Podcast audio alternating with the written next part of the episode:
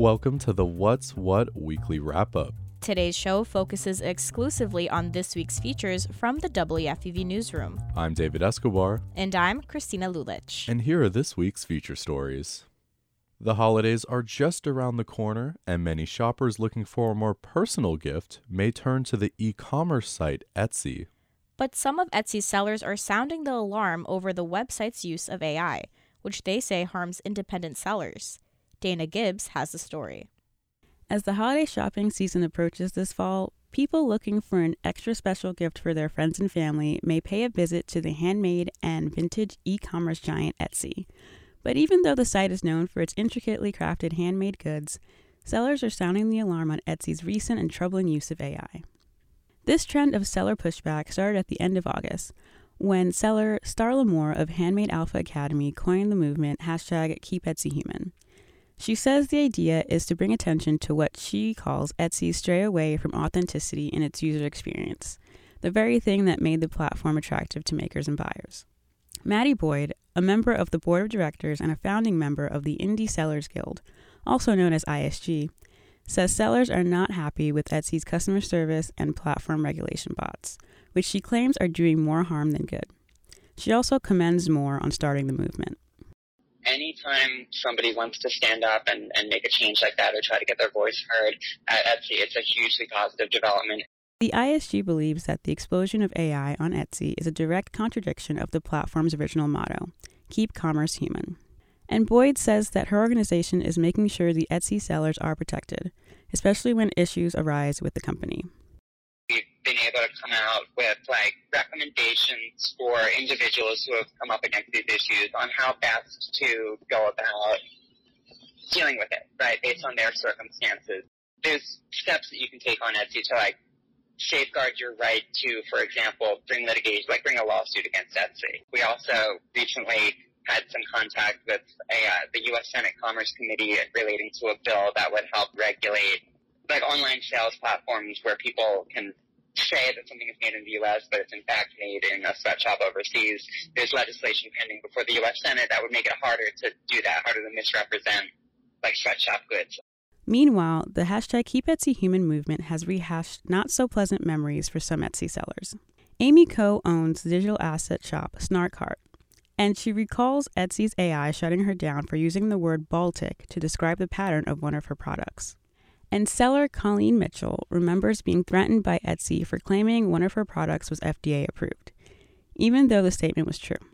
So after Etsy's AI deactivated that product listing, Mitchell abandoned the platform. The list of seller complaints goes on. Here's Boyd again. So many Etsy sellers and buyers have gotten together that our voice is loud enough that it just becomes too difficult for Etsy to ignore. So far, that's proving to be true.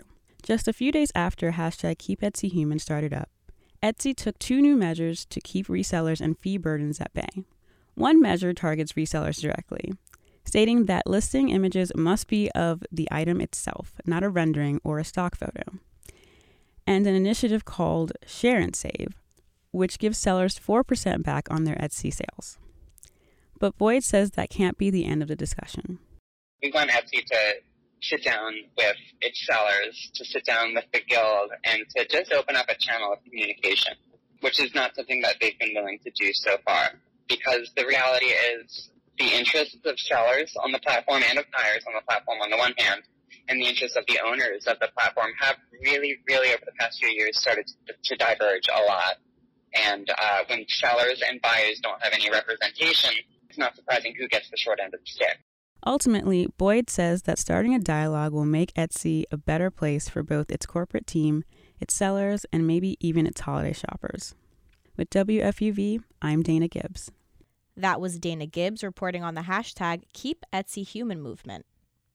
Over the next few weeks, the WFUV Newsroom is speaking with organizations that promote mental health for teenagers in New York. This week, WFUV's Isabel Danzis talks to Shaniqua Moore, CEO of Iraise Girls and Boy International Corporation, about their work improving students' mental health through after-school engagement. Could you just briefly explain what Iraise does? Sure. So IRAISE is a community-based organization that started in Northeast Bronx, New York. We are working with kids of all age groups between 5 and 21 to help support their holistic well-being through mental health services, after school, and educational supports. And how does kind of, giving the kids an after-school engagement place, how does that then achieve your mission of mental health? Yeah, so there's a number of reasons why. One, after school really is a place where kids can come to connect and develop social skills. One, many of our kids are dealing with lack of social emotional skills. Some of it is because of the pandemic, and other reasons could be not having enough support within their school environment. So after school allows them to continue developing those social skills. It allows them to be connected to a trusted adult, and it also allows them to be exposed to other opportunities that they otherwise would not have access to, such as art, sports, music, STEM learning, and other classes that they're able to take during after school. I think we've touched on this throughout your speaking, but just kind of point blank, why is this mission important? Well, kids need help. They need support. Secondly, there are a lot of kids that are dealing with mental health issues. And what we have seen is mental health really spike. We've seen a lot of kids dealing with anxiety, depression, suicide ideation. We're seeing these numbers really, really vast now. And we've seen this spike really during COVID, and it's continuing. So with after school programs, kids really have and can build those social connections and foster them. That actually does increase kids' mental health. How does IRAISE's work benefit, community members who maybe aren't a part of your program or don't have kids going to your program? So we really are a beacon of hope to any family in New York City. We believe in providing a safe space for any kid to thrive. So even if kids are not necessarily connected or a part of our program, they can take workshops online that are one-time workshops. All of our programs, what I love about them is they're all infused and helping to build the kids' well-being. So even if they're taking a STEM workshop, the teachers are taught and certified to teach kids SEL. So no matter what workshop or program they take, they'll still get that piece of wellness. Do you have an example or like a story from your time with IRAISE that kind of encapsulates, why you do what you do? I'm thinking of a young lady actually in the Bronx, and she is a high school student currently in her senior year. But 2 years ago, she was referred to our program for self-harming behavior. When she came to us, the school told us that they could not do anything. They tried everything with her, and she was not responsive to any type of treatment that they were providing or any supportive services.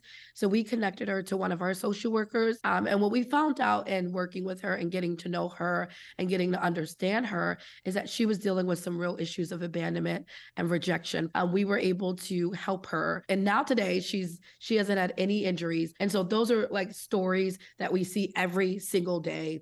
What are you personally the proudest about the work that you do?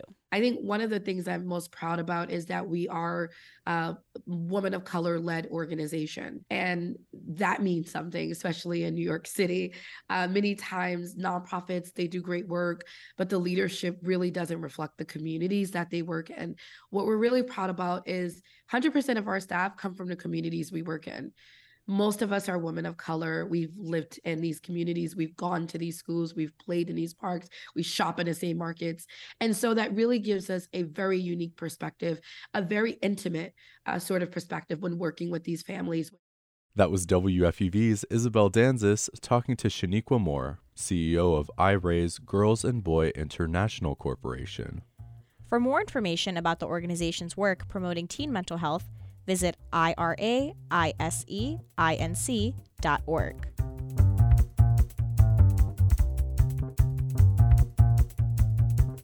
And that's it from us. But you can check out the What's What weekly wrap-up every week for more features exclusively from the WFUV newsroom. And make sure to check out the WFUV What's What Daily podcast every weekday at 3 for the latest local news and feature stories from FUV. And as always, you can find out more at WFUVnews.org. I'm David Escobar. And I'm Christina Lulich. And that's What's What.